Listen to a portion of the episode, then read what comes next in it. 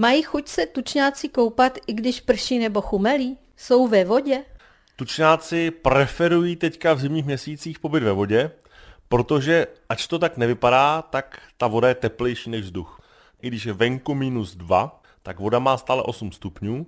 V celém systému, jak v bazénu, tak ve filtračním systému máme 350 kubíků vody. Voda se nám vymění přes filtraci jednou za pět hodin. Ta budova je temperovaná, čerpadla vydávají při provozu teplo, tak ta voda se v úzovkách přihřívá a tím pádem voda venku má 8 stupňů. Naši tučňáci nejsou tučňáci, kteří by se v přírodě setkávali s ledem a neumějí s ním vycházet neumí prostě pod ledem plavat, hledat si otvory. Jakmile by to zamrzlo, tak ty tučňáci jsou schopni se utopit pod tím ledem. Teplota teď je 8 stupňů, jste říkal. Umí tučňáci přepínat podle teploty vody? To dělají tak, že když se na ně podíváme a vidíme kůži kolem oka a zobáku, tam mají holá místa, kůžově zbarvený. To jsou místa, kde jim uniká přebytečné teplo z těla a teď v zimě jsou ty místa stažený, na těch hlavách není vidět tolik růžové, ale vemte si, že ono v té jižní Africe v zimě je poměrně frišno, Oceán tam má kolem 5 až třeba 15 stupňů, poměrně chladná voda. Tak se může stát, že tučákům umrznou křídla. Takže ty ptáci buď mají přístup do vody, v té vodě se v úvozovkách ohřejou, jakmile má voda 8 stupňů, tak už není v tom kontaktu s tím mrazem. A u nás mají ty tučňáci přístup do svých hnízdích dutin, kam teďka začali zalejzat. Máme z toho velkou radost.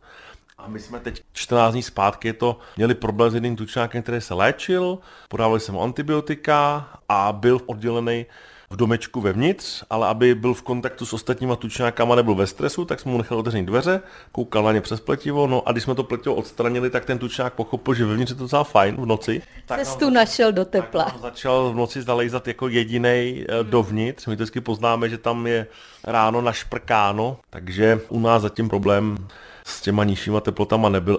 Jsou tam páry, které se navzájem čistí, čistí si peří na hlavě, zalézají do těch hnízdních kukaní, nebo jak to tak má nazvat, případně pod to molo. Dokonce vidíme, jak běhají s hnízdním materiálem. V těch hnízdech mají podložku, na to mají nasypaný písek, na to mají nasypaný listí, nesmí dostat slámu kvůli aspergloze, dokonce kolegové v Polsku používají levanduly. Sušenou, levandu. levanduli. Hmm a můj chovatel sklidil na podzim levanduly u něj na zahrádce a přinesl dvě tašky levandule, takže i levanduly dostali. Takže to tam mají i voňavé v těch voňavé. kukaních. Máme tam záznamy, že dva až tři páry takhle aktivují, ale jsou to ještě mladí ptáci. Ale trénovat my, můžou už my teď. My máme rozjednaný příchod dalších tučňáků.